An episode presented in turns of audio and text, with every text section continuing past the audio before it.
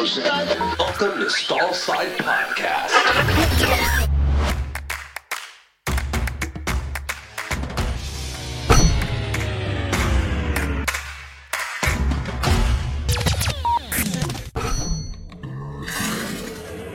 Bart, how are you doing today? I'm great. How are you today? I'm great, thanks. Really looking forward to today's show. We have uh, Dr. Ryan Ferris on.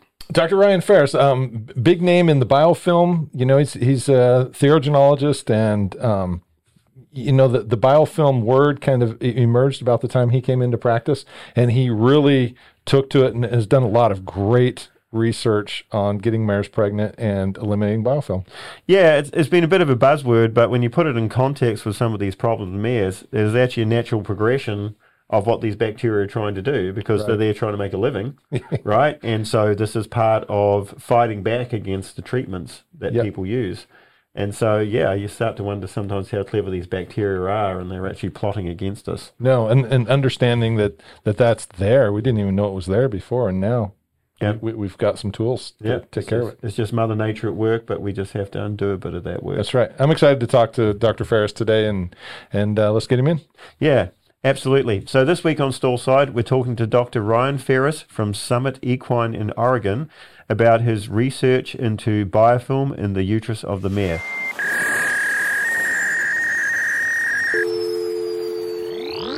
Dr. Ferris, welcome to Stallside. Thank you for having me. It's it's wonderful to be here. Yeah, it's good to have you with us today. We really appreciate it, and uh, looking forward to our discussion. Yeah. So Ryan, tell us a bit about yourself.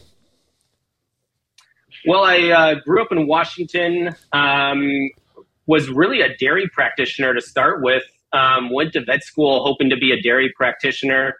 Um, actually fell in love with embryos while I was in vet school, and um, one of my mentors in the dairy industry ran Pilchuck Veterinary Hospital in Seattle, Washington, or outside of Seattle, Washington. And he goes, "You like embryos too much. You shouldn't be palpating cows the rest of your life."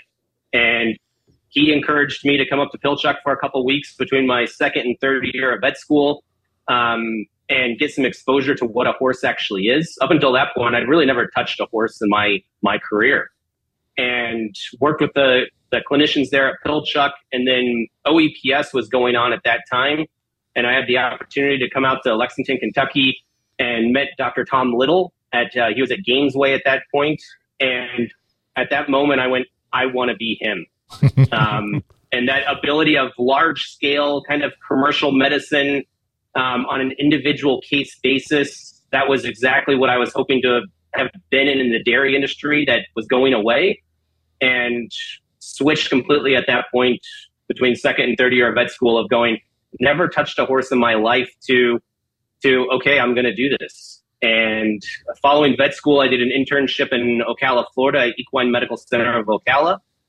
um, I made some great connections there. They helped me get a residency at Colorado State University um, for theriogenology. I finished that up in 2010 and then stayed on as a faculty member till 2018 um, when my wife and I moved up here to Oregon and established Summit Equine and have been in private practice since that time.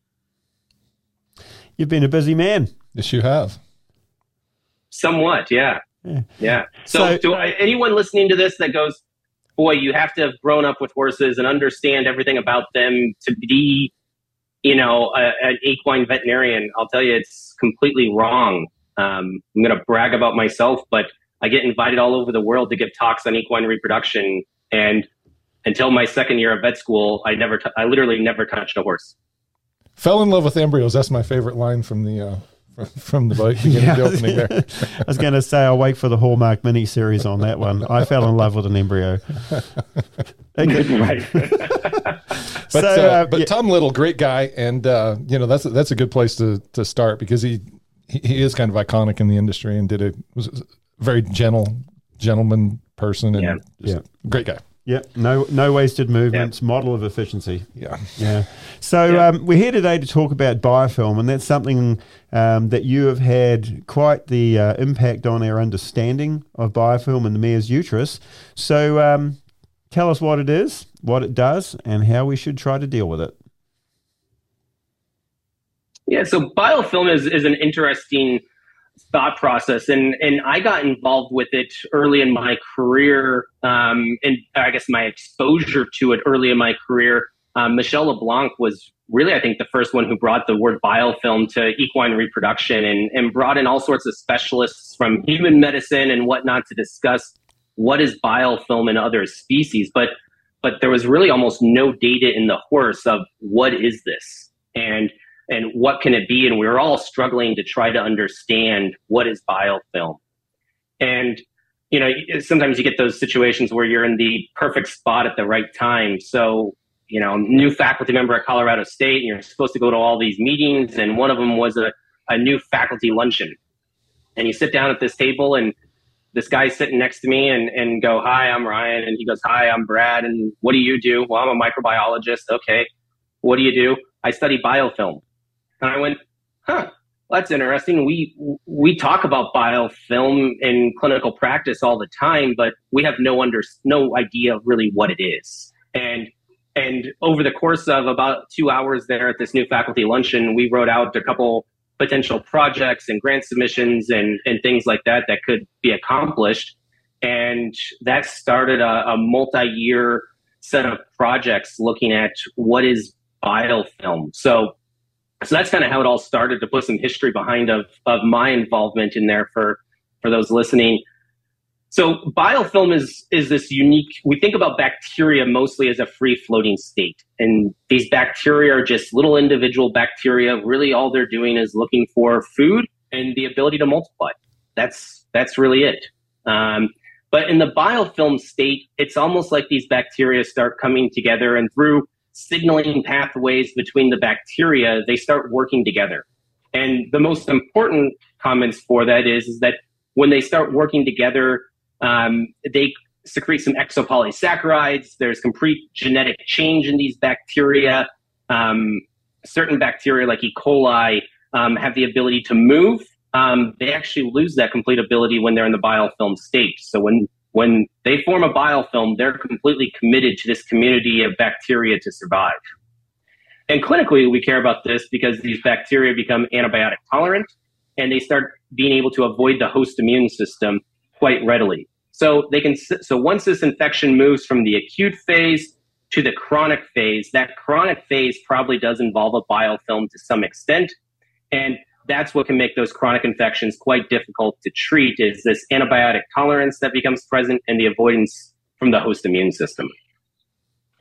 So that's kind of what we're all what we're all battling on a day-to-day basis. And if we go to the screen share option here, so this is the inside of a mare's uterus. Um, one of the initial projects we we looked at was what does biofilm look like in in endometritis. So we took kind of a unique approach to this. Of we took Pseudomonas isolated from clinical cases. We modified those bacteria to express the luciferase gene, which will become important in the next couple images. And what that really means is these bacteria glow in the dark, so we can actually track them. We then inoculated mares with with this bacteria, um, allowed that infection to establish itself, and then removed the mare's uterus and and evaluated it. And partly we're just trying to figure out where does where do these bacteria go. So we ended up with these these plaques on the surface of the of the endometrium, um, as you can see here.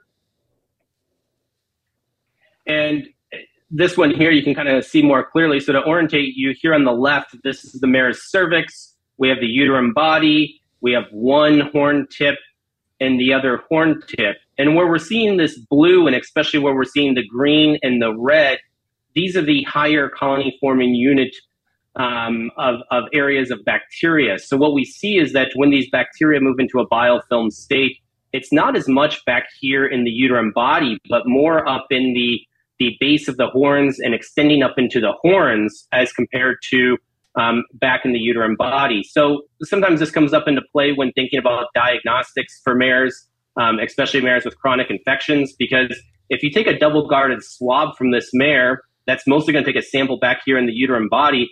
You can see there's very little luminescence present. So there's there's not bacteria present. So you're probably going to get a false negative sample on your swab, and that's where we see um, where people have described using things like low volume lavages to help um, increase our odds of, of detecting these infections because we're getting fluid up into these horn tips, picking up some of this bacteria and being able to isolate it. And now we've even moved beyond uh, doing low volume lavages, but putting products into the uterus before culturing to help stimulate growth of some of these bacteria. Um, some of those agents would be uh, things like acetylcysteine, a nice study done on that um, in the last few years showing that infusion of acetylcysteine will help break up some of this biofilm material and allow you to isolate bacteria um, that previously would have had a false negative sample.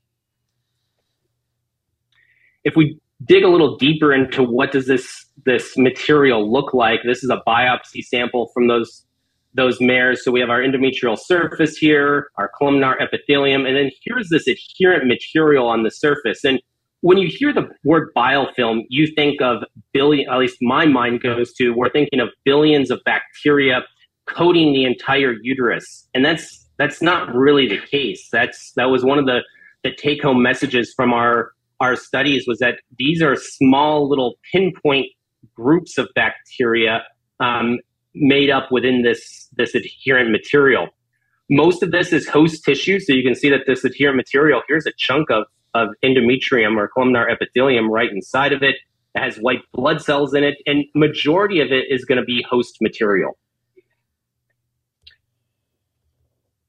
Now, this is some looking at at these samples, these biopsy samples from these mares um, using immunohistochemistry. So we uh, co-localized a exopolysaccharide that Pseudomonas secretes so this confirms that the bacteria we're detecting are actually in a bio, surrounded by a biofilm, and then uh, an anti-pseudomonas specific antibody. So this is actually deeper down in the glands, and you can see these are small little clumps of bacteria, not billions of bacteria like one would think.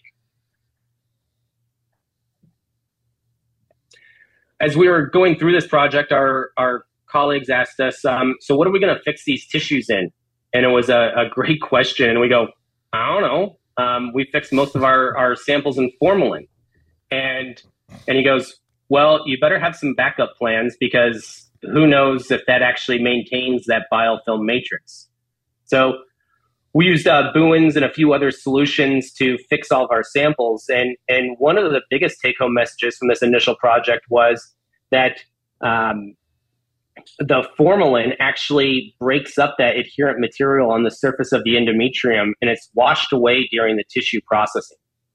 So with that, eh, here you can see on the right, the formalin fixed tissue, no adherent material. It had adherent material prior to putting it into this sample that we could see visually. And if you look up here in the top right corner, you can see that the bioluminescence of those bacteria. So we knew there were bacteria and adherent material on this tissue sample before we fixed it in formalin, but it's gone. But when we put that sample in Bouin's solution, it's able to maintain that architecture. So uh, another clinical take-home message would be is fix your samples in Bouin's solution, um, especially your endometrial biopsy samples. It'll allow you to have the chance to see this adherent material on the surface and potentially make a diagnosis of a biofilm associated infection. So so, Dr. Barber, Dr. Morrissey, any questions you have for me so far on on biofilms? Well, just from that, um, from that, you know, the picture you showed, those those colonies are fairly isolated. The chance of picking that up, even on a on a biopsy, is going to be fairly low, right? It is. It's going to give you a, a low chance of picking up that sample, but I guess uh, my hope always is is that when I do take a, a, sample from that adherent material, I'd like to be able to detect it on sure, biopsy sure. if it's actually present. So while that's going to be a low chance, when it is there, I want it.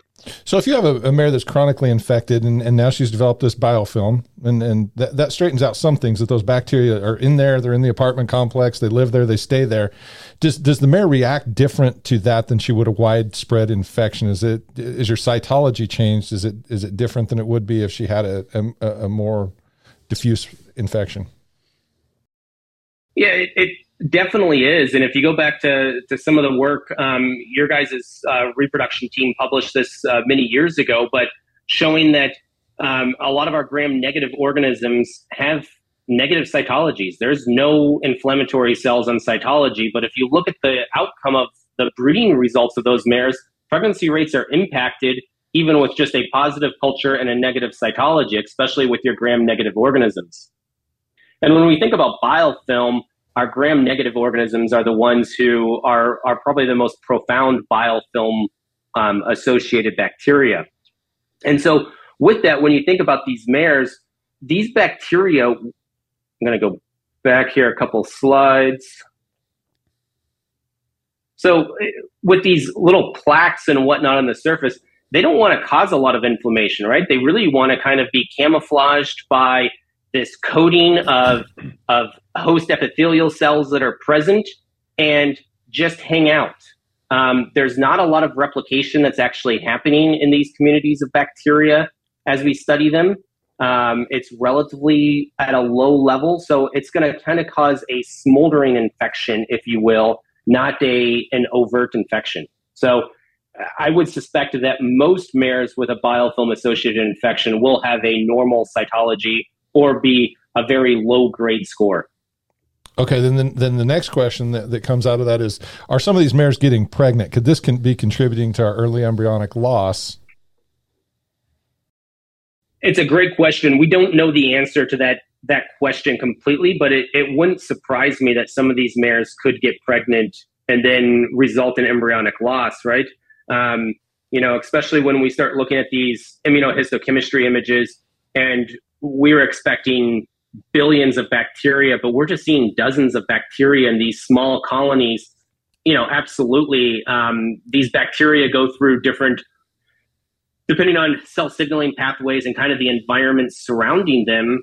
Um, if they're just sitting in a, a a state of low metabolic rate and they're not really growing, absolutely, that mare probably could become pregnant. And then, depending on how the uterine environment's changing, and these bacteria are going, boy, it's a pretty nice environment around us now. They start replicating more, causing more inflammation, resulting in embryonic loss. Yeah. What what what does the normal mare? What does she have for um, to to, to uh, defend herself against this? You know, in the immunocompetent mare, how are they more able to eliminate these types of infections? Well, not necessarily a yes and no. Um, so the immunocompetent mare never allows a biofilm to actually form, right? You know, the uterus gets exposed to bacteria. They um, there's a that that bacteria presence is recognized quite quickly by the host immune system and then is quite quickly cleared and eliminated. So those bacteria never are given the opportunity to come together into a biofilm state. Now, if you look at diseases in human medicine, and this is where uh, I don't think every mare has a biofilm out there, right? Um, and that's because we're, the diseases we see this most commonly in human medicine, um, it's some sort of surgical implant or or damage to the anatomy of, of of the species. Um, cystic fibrosis would be a great example of it. That mucociliary function is is broken down. Those patients um, suffer from repeated biofilm associated infections. Um, so, and, and then immunocompromise, uh, diabetes, uh, diabetic foot ulcers are are notorious for biofilm associated infections. So, you know, I think we have to think about the mares and and is there a reason why there's a biofilm? I think the average mare walking in that's a relatively acute infection. It's not chronic, can be treated, and probably does not involve a biofilm. Um, it's the cushingoid equine metabolic syndrome mare um, has an infection that she's going to have a higher chance of having a biofilm associated infection. Um, the mare with a torn cervix that has lost that ability to help prevent bacteria from getting into her uterus. Um, the mare with poor perineal conformation that needs a Caslick and, and other things, those mares are going to be at a higher risk of having a biofilm associated infection. Gotcha. Yeah, and seeing those organisms deep in the glands, I mean, it's a great place to hide, right? Yeah, absolutely. Just pull a slime layer over yourself, absolutely. just sit there and be quiet. and you're, you're, you're right about the change in pregnancy, right? So all of a sudden there's inherent immune suppression to allow that pregnancy to establish and develop. And these guys are just going to be sitting there sort of thinking, oh, okay, everybody's gone now. Timing's right. Time to come out. So, yeah, I mean, I think it's absolutely makes sense that this could be a cause of early embryonic loss because there's so many of them we can't explain. Right. Yeah and especially when you think about you know we before I left Colorado State, this was some goals of our program of to look at, at reproductive isolates and do they behave the same as what we see in human isolates. But as we see this colony of bacteria forming, you know, we have this biofilm, those bacteria will actually start to culture up a group of free floating bacteria as part of it and then actually release it off into the world when environmental conditions are correct. And it's kind of like seeding the rest of the uterus, if you will, or, or the tissue um, with more bacteria. Um, and we're really curious if the the equine isolates behave the same as many of the human isolates in doing that. And so really that that core group of bacteria, they're again, their metabolic rates are extremely low. So they're quite well protected from both the host immune system for being recognized and, and our antibiotics for effectively clearing them. So these colonies and these biofilms, they're not necessarily a uniform population of bacteria. Is there any sort of um, symbiotic sort of relationships between bacteria where they work together? There definitely can be. Um, you know, these do not have to be be just clones of each other or just one species of bacteria.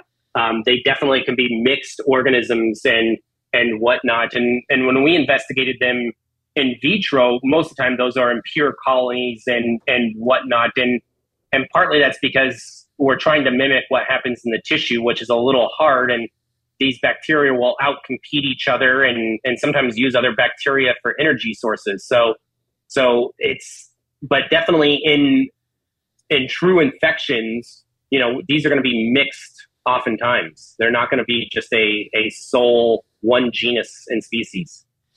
Because that could potentially make treatment, and we, we would like to talk about that, that could potentially make treatment very difficult because you may have bacteria with wildly different sensitivity patterns cohabiting and you can't clean them out is because there's always going to be somebody left standing.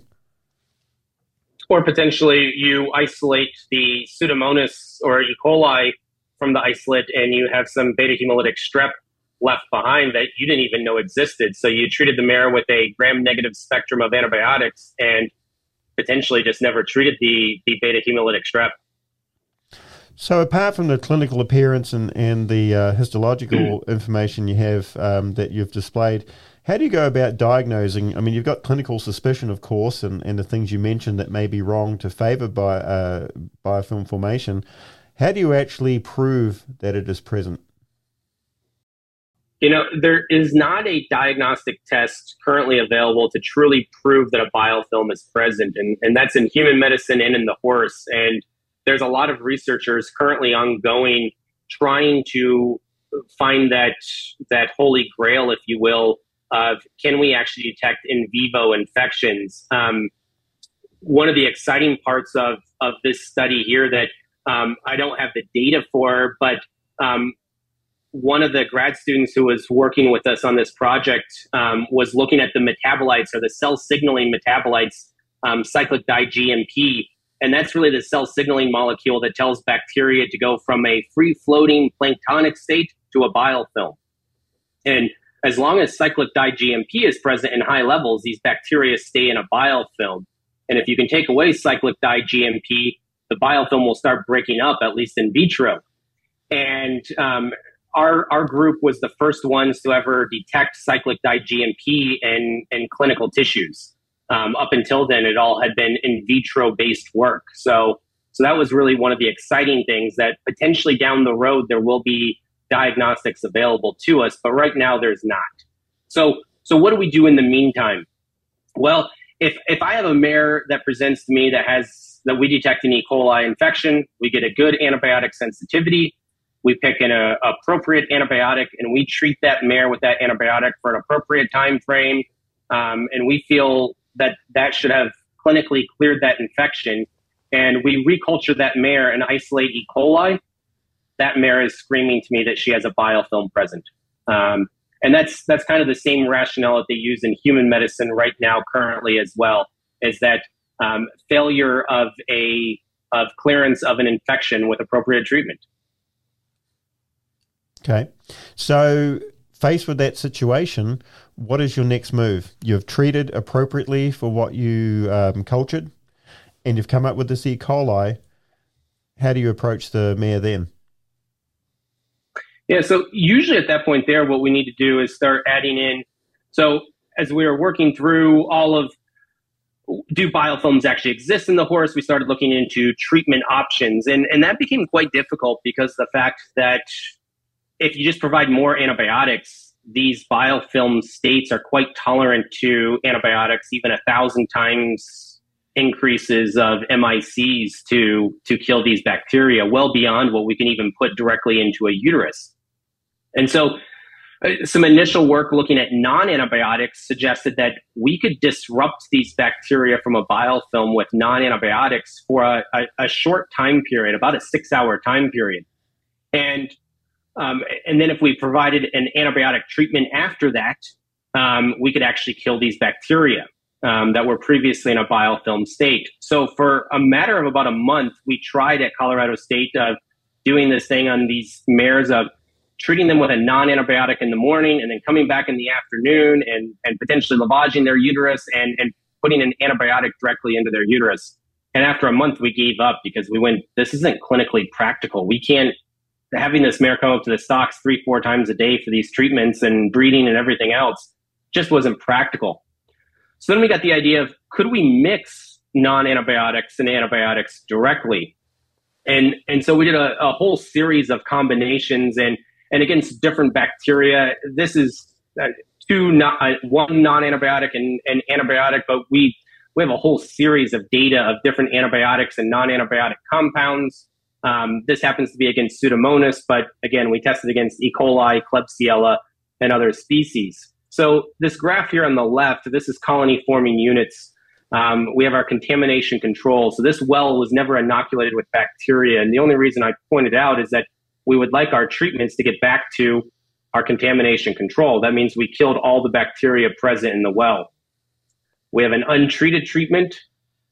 We have a ceftiofur treatment and a tris EDTA treatment. So an antibiotic and non-antibiotic compound. And you can see we're getting some killing with these, these compounds. Um, we get a two log decrease in, in bacterial numbers. So that's not bad. Um, but interestingly, when we merge an antibiotic and non-antibiotic together, we got complete eradication um, of all the culturable bacteria. And if we look at biofilm biomass, um, we have a contamination control. Again, that's our target. That's what we want to get to. Our untreated control, what we start with. And then ceftiofur and, and tris EDTA both cause some effect um, with that. And but when we merge them together, we're able to completely disrupt the the bacterial biofilm biomass. So that's kind of pushed treatments towards this combination therapy of a non-antibiotic and an antibiotic at the same time. So the goal is the non-antibiotic is breaking up some of that biofilm, and then our antibiotics are present to kill those bacteria that are now um, able to be uh, treated effectively. Now, one key caution with that is, is this next slide. So, same organisms, same antibiotic, different non antibiotic. So, colony forming units, contamination control, untreated control, ceftiofur, and this time acetylcysteine. We can see that both of them are killing the bacteria to some extent again. But when you mix acetylcysteine with ceftiofur, we get back to no significant difference from our untreated control. So we've lost that ability to actually kill bacteria at this point. We might as well be infusing saline in this mare. And say the same thing with biofilm biomass. Our untreated control, ceftiofur treatment, acetylcysteine treatment. Acetylcysteine breaks up biofilm beautifully by itself. But when it's present with an antibiotic, it's almost ineffective. So this led to this chart being published um, out of Colorado State. Um, this is a series of of different antibiotics and non-antibiotics um, that can be mixed together effectively um, for treatment. So how I would do with this mare that we just talked about for E. coli, I'd look down through my antibiotic sensitivity report, um, figure out what antibiotic would be sensitive to that that um, organism, pick a, an appropriate antibiotic, and then the non-antibiotic of choice that I might be able to use with that, um, make it up as as directed here, and infuse it into that mare. And you know, I, I can't say from a research standpoint and statistical evidence, but anecdotally, what I've seen since we've started adding in these non-antibiotic compounds with our our antibiotic infusions is that those mares that just chronically had E. coli infections, and it took us three, four cycles to get that mare treated, those have kind of gone away now. Um, rarely do I see repeated infections in mares. Um, and if I do, it's usually a contamination issue of of a cervical laceration that was missed or a, a, a perineal laceration, um, something like that that's that's occurring. Um, so I think you know adding in these non-antibiotics has really been a game changer in clinical practice. So are you adding those in even if you don't have a suspicion that they have a biofilm? Is that just part of the routine of treating mares now? I have moved to that because, I, especially, I guess I should say, if I had a, a young mare come in that has a simple, straightforward infection, I probably wouldn't add a non-antibiotic in. Um, in my clinical practice, most of the time, the mares that for my program that have positive cultures, they already have concerns of equine metabolic syndrome. They're probably already on Cushing. They're already on Prascend. Um, they already have issues with fluid clearance and their mucociliary apparatus. So I'm already suspecting that that mare has a biofilm. So I'm probably much more quickly to jump to adding a non-antibiotic into my infusions. Um, but that's also because of my clinical caseload. If I was probably out there just seeing a general smattering of mares, I probably would do it a little less often. Yeah, is there is there a downside to doing it other than expense? Any risks?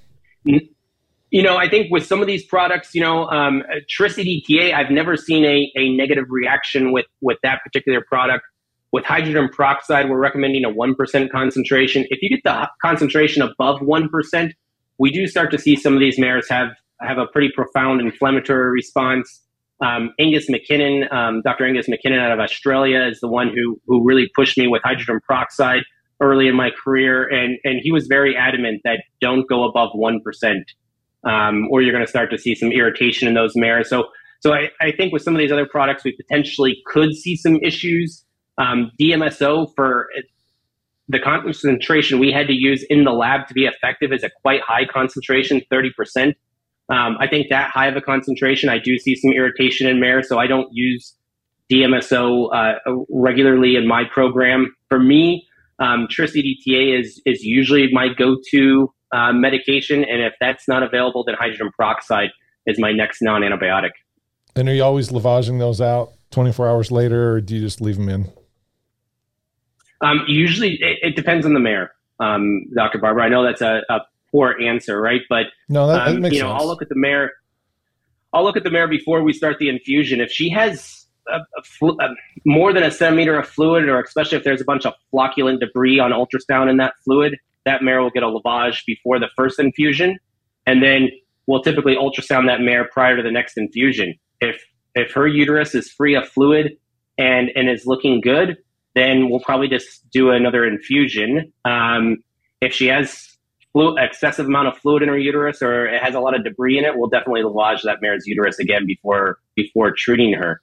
And you know, I, I think like anything, this isn't a silver bullet, right? This isn't going to treat everything. You got to look at the rest of the horse as well, right? Sure, you know, sure. um, you know, we're probably going to add in some ecbolics, um, either oxytocin or Estrumate to help these mares with uterine clearance. Um, I really like to get these mares out in a in a paddock um, to get some exercise, or or even on a panel walker and get some forced exercise, and just help them with with uterine clearance as well. So trying to establish those normal physiologies of how does the normal mare clear bacteria from their uterus as well. And I think that's a really good point to bring out too. What you've just said is that people just want that silver bullet, or they just want to do one thing to fix everything, and and this just really is a progression as you've explained it, of treatment from from other things that haven't worked that were reasonable that were done. And so, yeah, you're right. It's not going to fix everything if the basics aren't done right. And I really like that you brought out you got to look at the whole horse, not just the uterus, and that she has to be as healthy as possible for everything to fall into place. Well, especially when we think about biofilms and chronic infections and stuff like that, right? Like we're going to see that in, you know, mares with with poor perineal conformation, some sort of physical abnormality. If we don't treat that, she's going to be infected again the next cycle, guys, right? Like we can dump all the antibiotics and non-antibiotics in the world in her uterus, and and it's not going to fix that. Um, same thing of being cognizant of these mares of a um, equine metabolic syndrome or equine, PPID. Um, are we screening them and effectively treating them and giving them the support they need? If we don't do those things, they're just going to be back with another positive culture. Yeah. Yeah. Well, that's excellent. Uh, Which I think is hard, right? You know, I mean, like I, I, will say in my clinical program, it's hard, right? Like we breed a couple hundred mares a year up here in the Northwest, and you know, there's some there's days like all of us that there's a hundred mares in the list, the ultrasound, and so you got to be moving, right, to be efficient that day, and and sometimes that's hard because the next mare walks in, and boy, it seems like all you did is lift the tail and look at the ultrasound screen, and you know, I I rely heavily on my assistants to point out things of like hey, Dr. Ferris, um, this mare seems to have a crusty neck. Do you think we should screen her for PPID?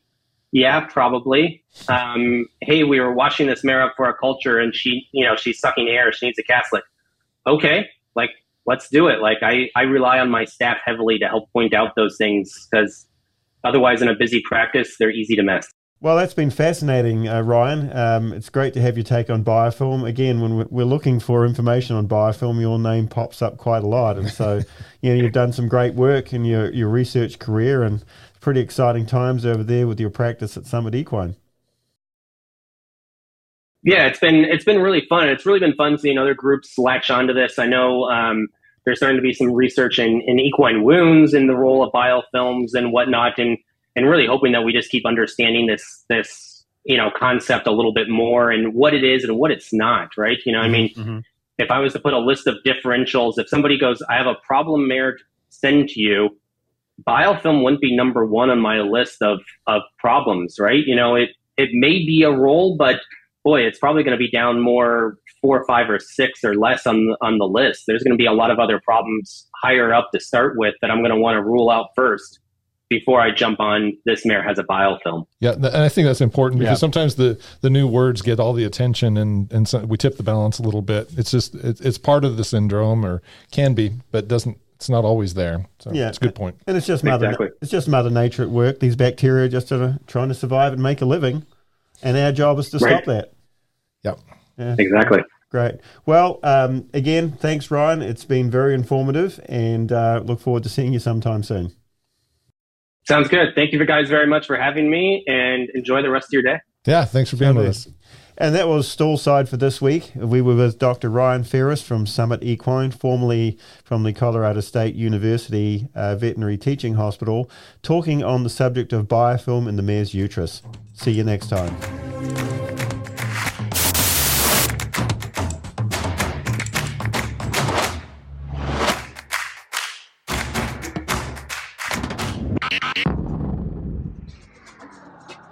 Stallside Podcast is brought to you by Rood Veterinary Pharmacy. As partners in your animal's healthcare, we strive to bring you the highest quality medications, including custom compounds, that are formulated and produced right here in our pharmacy. Along with medications, we also strive to bring you high quality and relevant information, such as that available here on the podcast. So if you like what you hear and see, be sure to refer us to your friends and remember to hit that like button and subscribe to our channel. We've done a lot of great episodes already that you may need to catch up on, with more just around the corner. One last reminder nothing you here on the podcast should be construed as veterinary advice, which should only come from a veterinarian with whom you have a relationship.